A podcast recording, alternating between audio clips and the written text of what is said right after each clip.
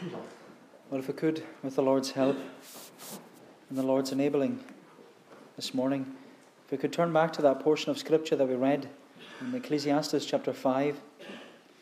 Ecclesiastes chapter 5, I'd like us to look at, at the whole passage, but if we take as our text the words of verse 10, Ecclesiastes 5 at verse 10, where Solomon says, He who loves money will not be satisfied with money, nor he who loves wealth with his income. This also is vanity. Now, when I consider what Solomon is saying to us here in his sermon about the love of money and the vanity of loving money, you know, it reminds me of the words of the well known hymn, uh, Be Thou My Vision. Uh, but what I didn't realize about the hymn, Be Thou My Vision, I didn't realize it was an Irish hymn, and it was written by a woman in the 8th century uh, called Mary Byron. And because it was an Irish hymn, the hymn was originally written in Irish Gaelic. But it wasn't until 1912 that a woman called Eleanor Hull, she translated the hymn, the Irish hymn, from Irish Gaelic into English. And as you could expect, when it was translated into English, its popularity increased because more people could read it and its fame spread throughout the world. You know, when we read these beautiful words that are written in your intimations, we can see that these words, they, they very clearly remind us that the hymn writer, Mary Byron, she lived life with an eternal perspective.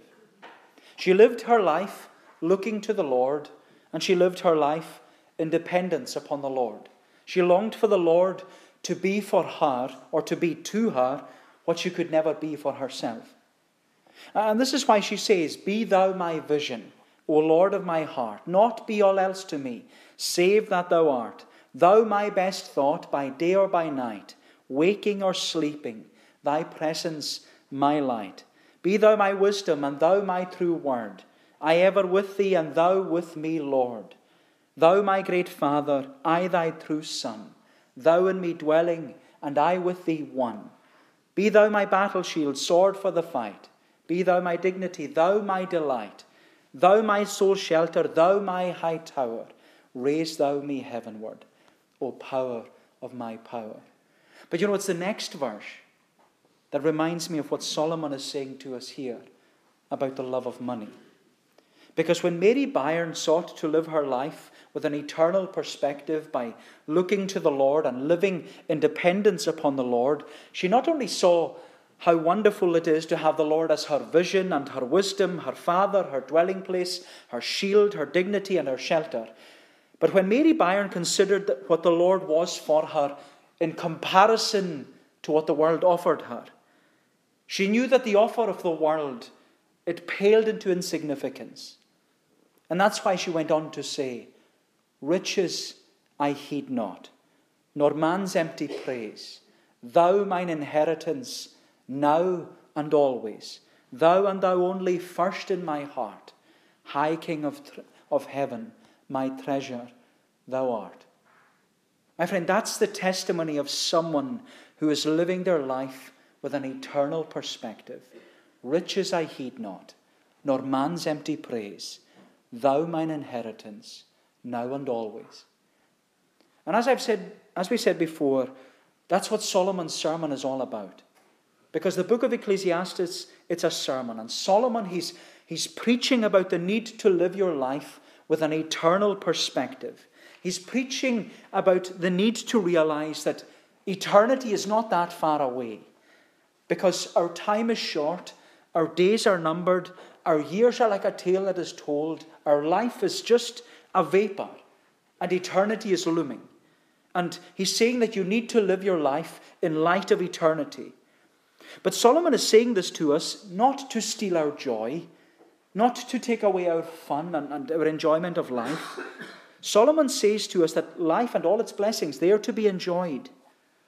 We're to enjoy everything that the Lord gives to us. But Solomon says we're to enjoy it from the right perspective.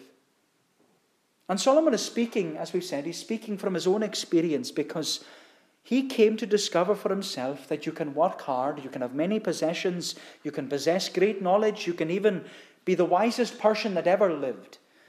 But if you're not living your life with an eternal perspective, then you're living your life as a fool. And Solomon says this because he himself was drawn in by the vanity of the world. And he, he, he swallowed the lie that this world can give to us all the pleasures that our heart desires.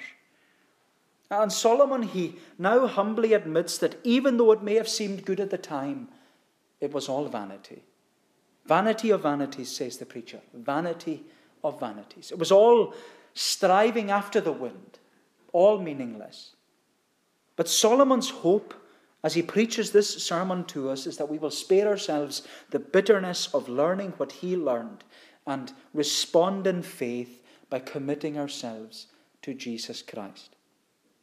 Now, what we see in this passage, uh, that in order to press upon us the need to live our lives with an eternal perspective, Solomon wants us to see the vanity of riches. Solomon wants us to have the testimony of Mary Byron Riches I heed not, nor man's empty praise, thou mine inheritance now and always. But in order for us to be convinced that the desire for wealth is vanity, it's vain, Solomon presents to us three things. He highlights three things for us in this passage. And he highlights the restlessness of riches, then he highlights the ruin of riches, and then he gives to us near the end of the chapter the remedy of riches. So the restlessness of riches, the ruin of riches, and the remedy of riches.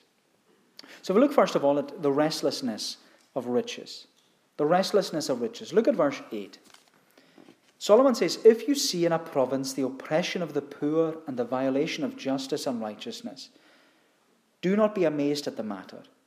For the high official is watched by a higher, and there are yet higher ones over them. But this is gain. This is gain for a land in every way, a king committed to cultivated fields. He who loves money will not be satisfied with money, nor he who loves wealth with his income. This also is vanity. And in these verses, Solomon, he, he reminds us about the restless nature of our sinful heart. And Solomon, he brings to our, this to our attention by showing us the way in which the world works. Because Solomon says that in the world there is the oppression of the poor, and there is violence towards those who are vulnerable, and there is the perversion of justice. Solomon says, Consider the world you live in. And all you will see is injustice, unrighteousness, and wickedness. And as Solomon says throughout his sermon, there is nothing new under the sun. Nothing new at all. And it's because there is nothing new under the sun that Solomon says, don't be amazed at the matter. Don't, don't marvel at the matter. Don't be amazed that money is more important than people. And don't marvel at the fact that money is, or, or power is more important than people because there's nothing new under the sun.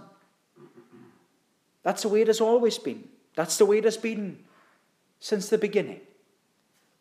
And you know, Solomon is right.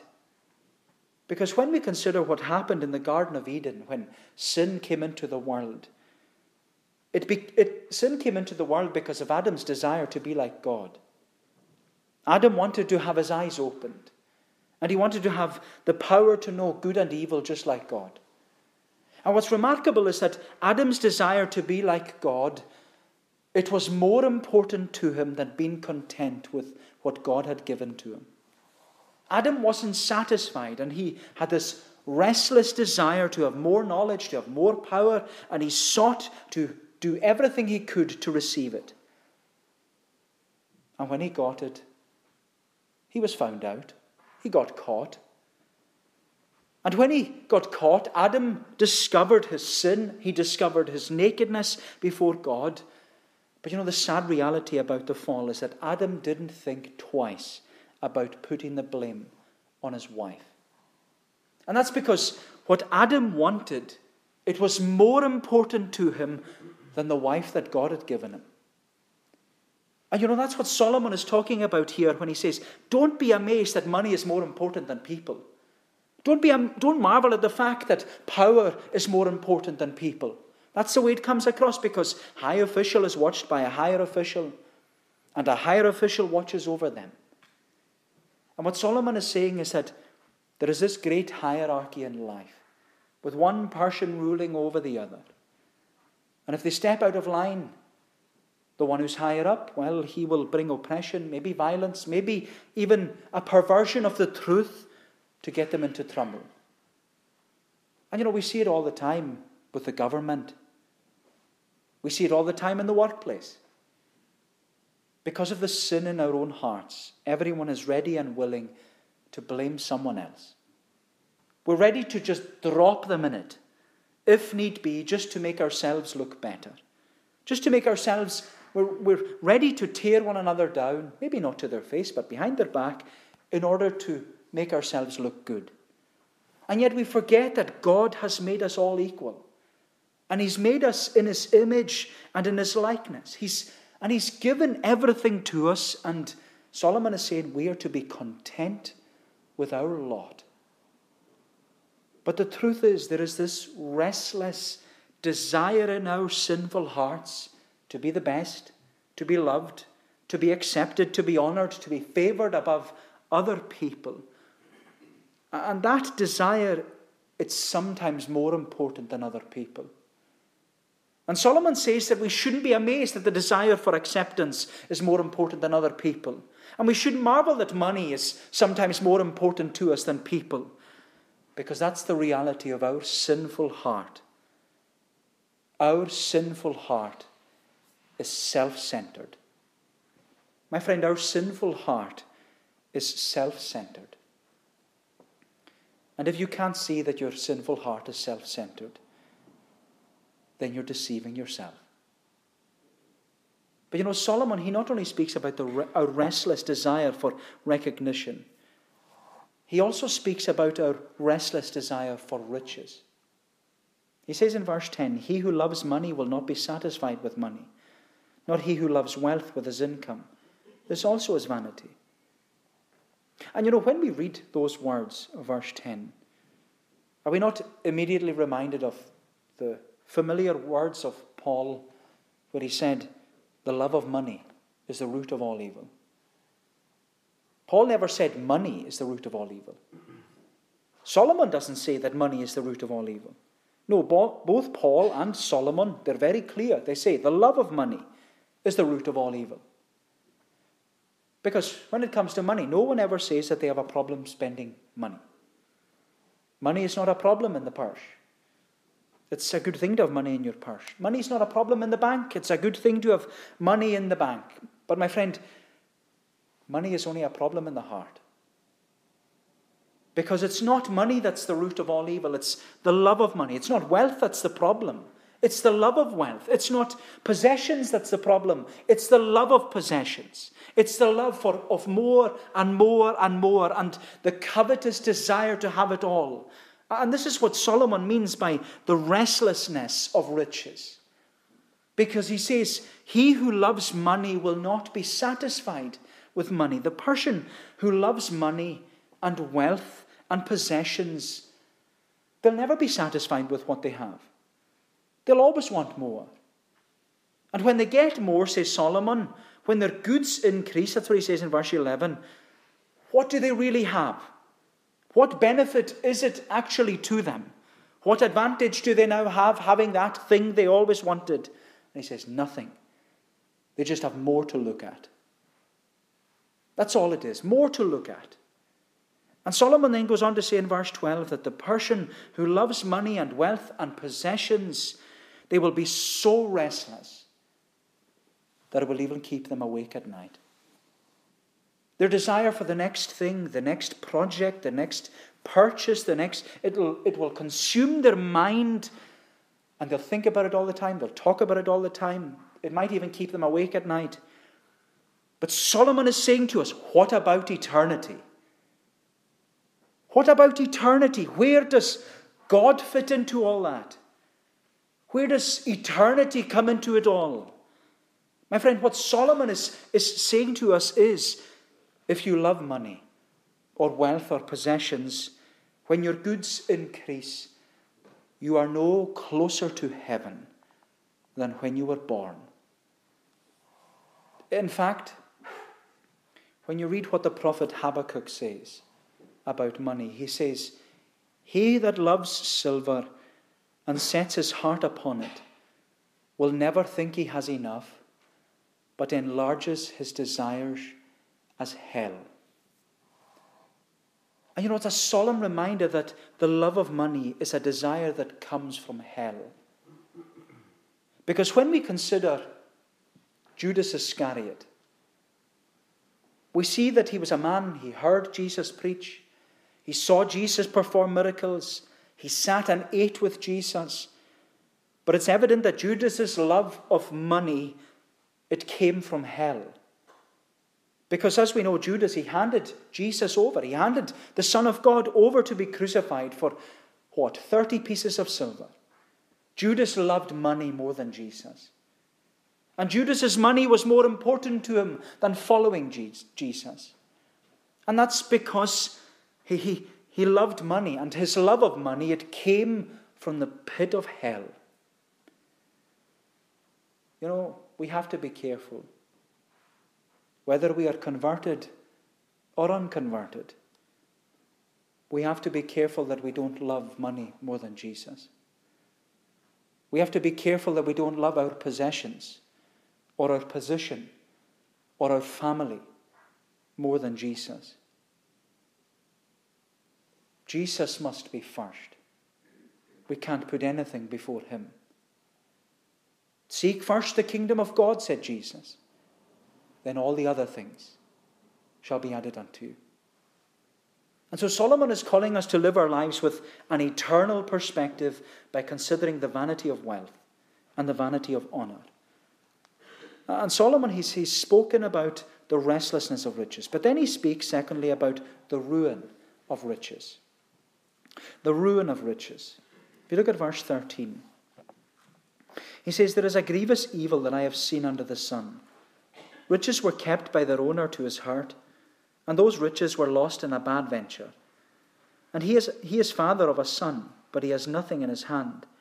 As he came from his mother's womb, he shall go again, naked as he came, and shall take nothing for his toil, that he may carry away in his hand. This also is a grievous evil. Just as he came, so shall he go. And what gain is there to him who toils for, his, for the wind? Moreover, all his days he eats in darkness, in much vexation and sickness and anger. Now, we mentioned earlier the familiar phrase of the Apostle Paul the love of money is the root of all evil. But the reason Paul said those words was because he was stressing to the young minister Timothy, he was stressing to him the need to be content. Paul said to Timothy, Godliness with contentment is great gain. And then Paul goes on to say, Because we brought nothing into the world, and we cannot take anything out of the world. But if we have food and clothing, with these things we will be content.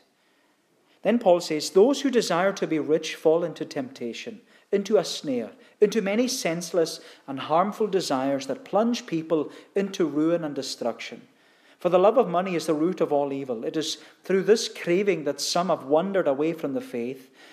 But as for you, O man of God, Timothy, flee these things. Pursue righteousness, godliness, faith, love, and steadfastness. Fight the good fight of faith, he says. Take hold of the eternal life to which you were called and about which you made a good confession in the presence of many witnesses. And what Paul is saying, what he was saying was that we need to be content with our lot. Because through godliness, through Christian living, living your life with an eternal perspective, that's what will lead to contentment. And godliness with contentment is great gain, he says. But you know, in, in, these verses, Solomon presents the opposite. Solomon speaks about the ungodly desire for wealth and the great hurt that it causes. He says in verse 13, There is a grievous evil that I have seen under the sun. Riches were kept by their owner to his own hurt.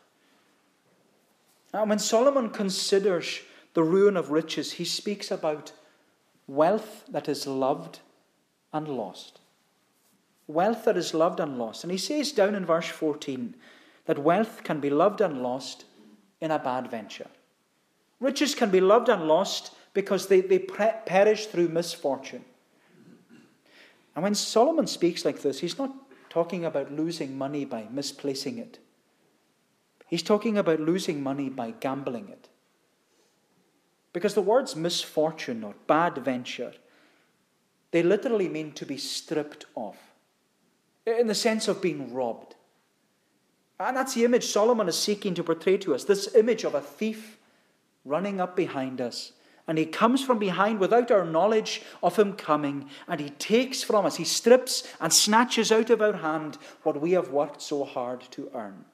And Solomon says that's what gambling does it robs us and strips from us what we have worked so hard to earn.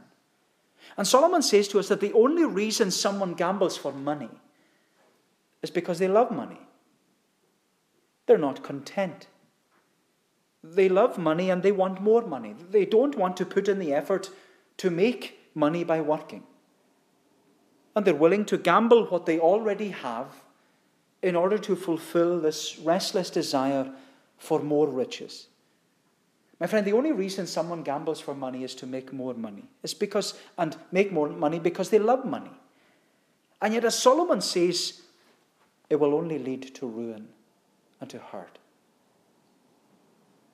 And you know, the society we live in, it, acts, it often acts with such foolishness.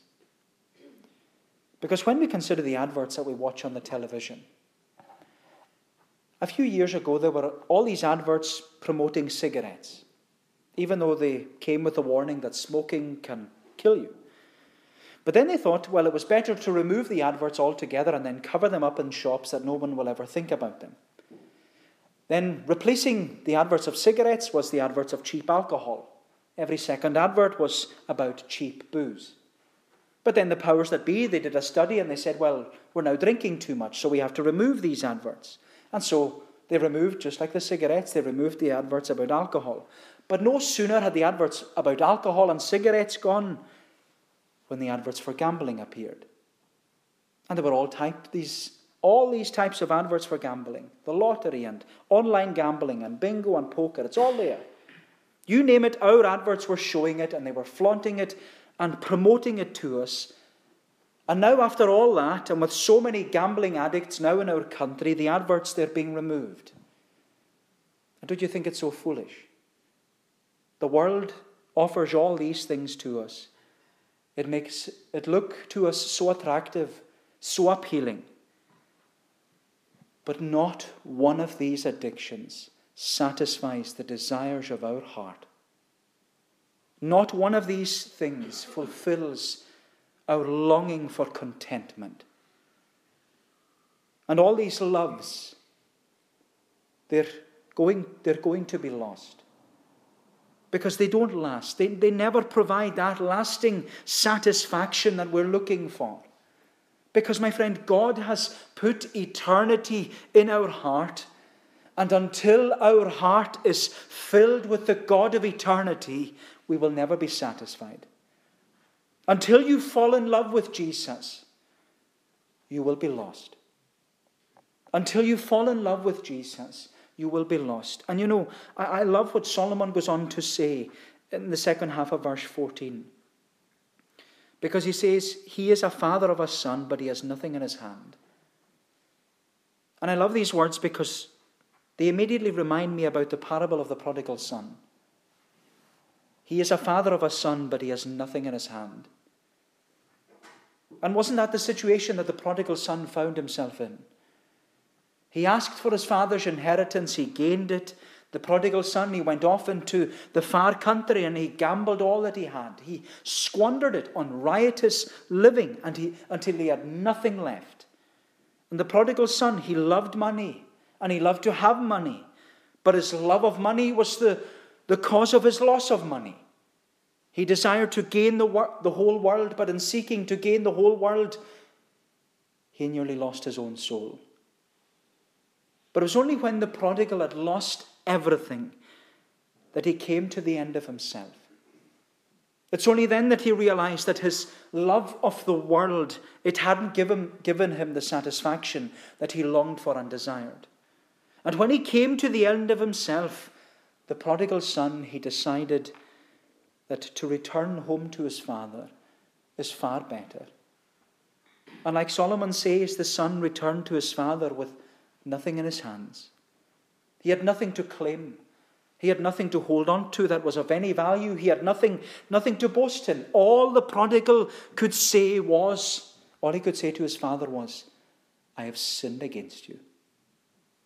I have sinned against you. And you know, my unconverted friend, that's how you have to come to God.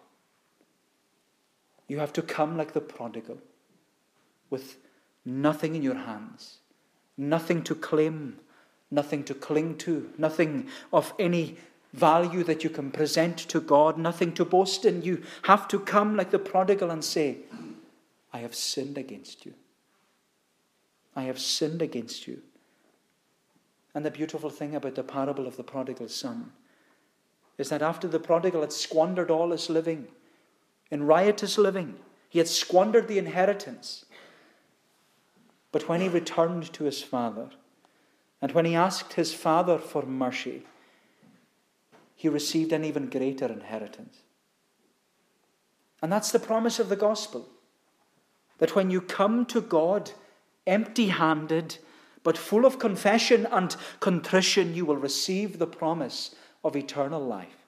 You will receive an inheritance, says Peter, that is incorruptible, undefiled, does not fade away, because it's all reserved in heaven for you. It's all there waiting for you. But you know, Solomon, he doesn't leave it there because when he considers the ruin of riches, he says that wealth, it can be loved and lost before we leave this world.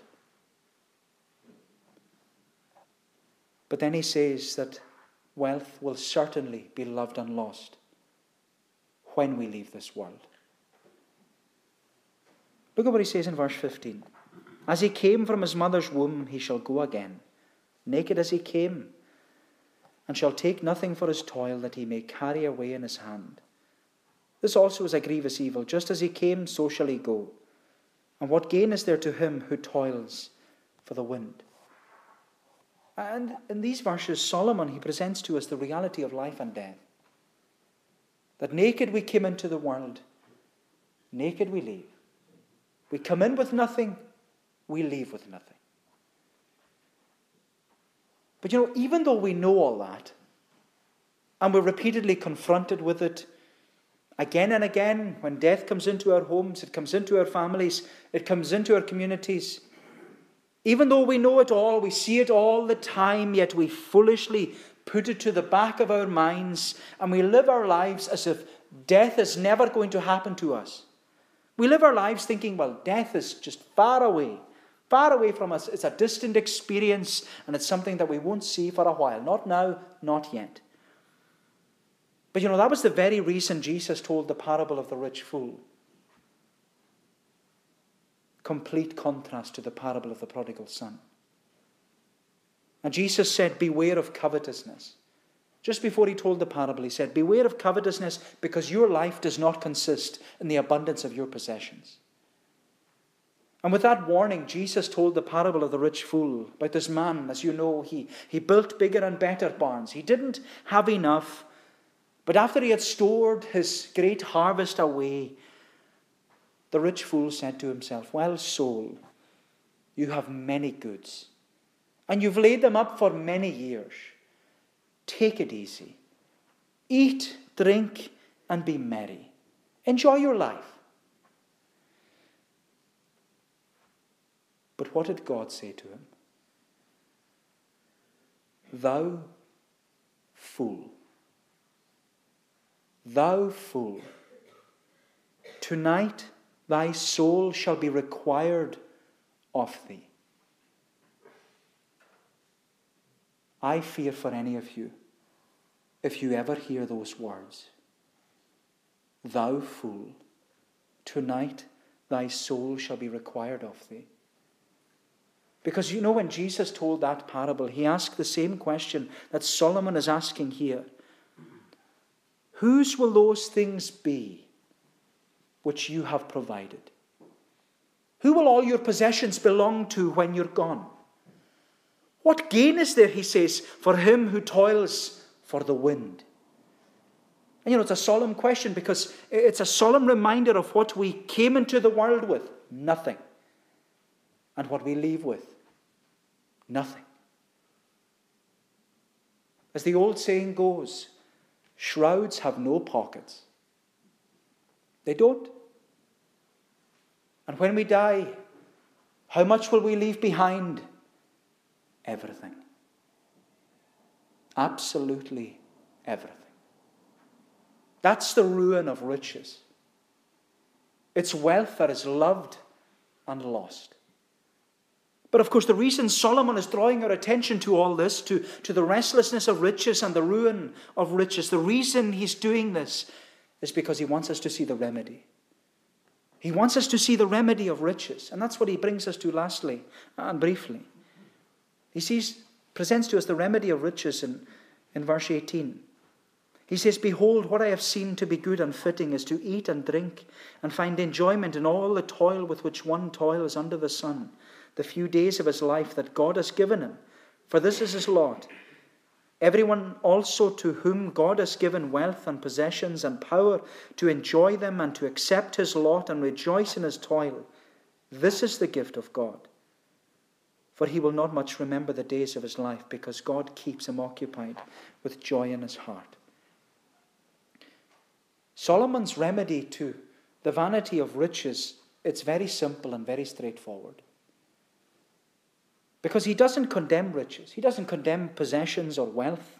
He only condemns the love of riches and the love of possessions and the love of wealth. Because Solomon makes very clear to us in these verses that it's good and fitting for us to enjoy life. We're to enjoy all the things that the Lord has given to us. We're to enjoy our work. It's good for us to enjoy our wealth if the Lord has blessed us with that. It's good for us to enjoy our possessions if we have them. It's good for us to enjoy the position that we are given at work if it has been granted to us. Solomon says that we're to enjoy everything in life because God has given it to us. We didn't gain it, He gave it. It's a gift from Him. But we're to enjoy everything in life with the right perspective, with an eternal perspective. That's the remedy to riches. Because when you live your life with an eternal perspective, you'll see and you'll know the vanity of wealth. And Solomon, he always stresses to us the vanity of wealth. Because there's one thing in this life that money cannot buy. That's why he stresses to us the vanity of wealth. That's his whole point.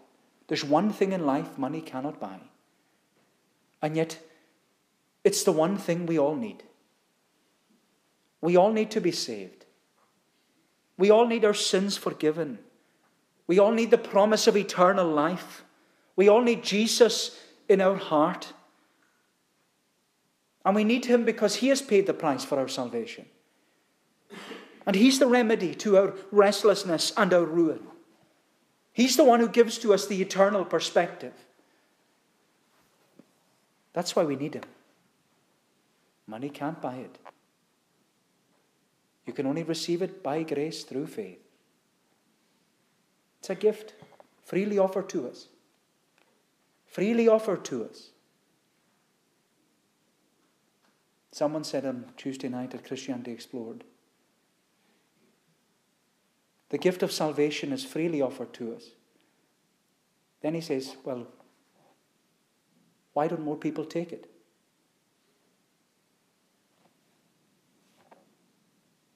Why don't you take it?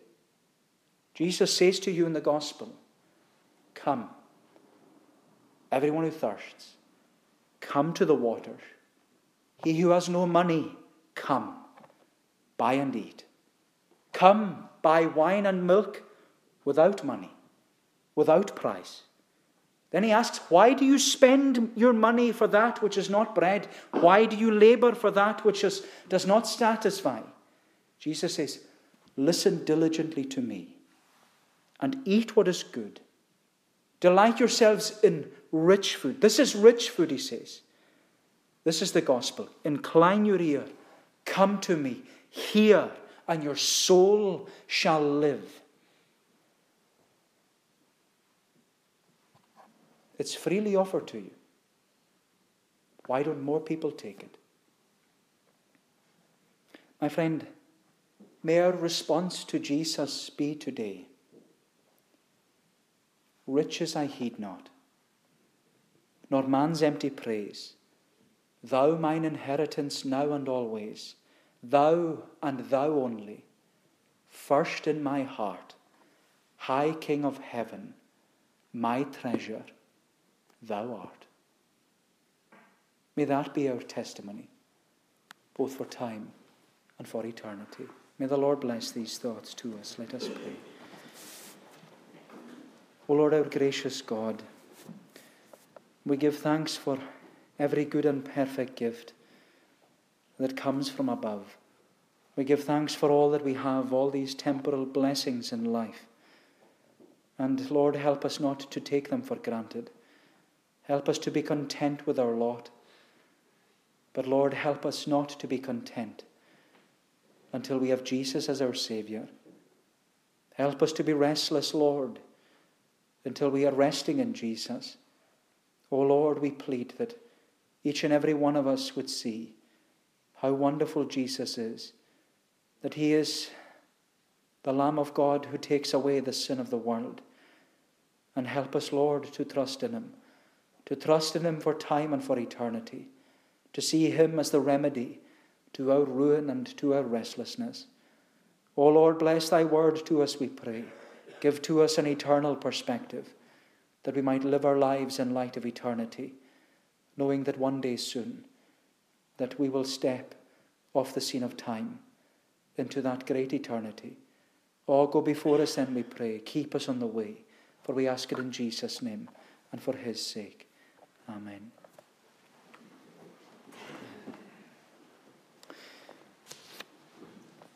We shall conclude by singing to God's praise in Psalm 62. Psalm 62, page 295. It's from verse 8. I accidentally wrote verse 6. We're singing Psalm 62 from verse 8 down to the end of the psalm. And this psalm, Psalm 62, it's all about making Jesus your only salvation. That's what he emphasizes in verse 6, He only my salvation is, and my strong rock is He. Jesus is the only one who can save us. And the reason he emphasizes that is because at the end, then he says, he says in verse 10, Trust ye not in oppression, in robbery be not vain, on wealth set not your hearts, when as increased is your gain. Don't trust in anything apart from Jesus as your Saviour. So, Psalm 62 from verse 8 down to the verse marked 12 will stand to sing to God's praise.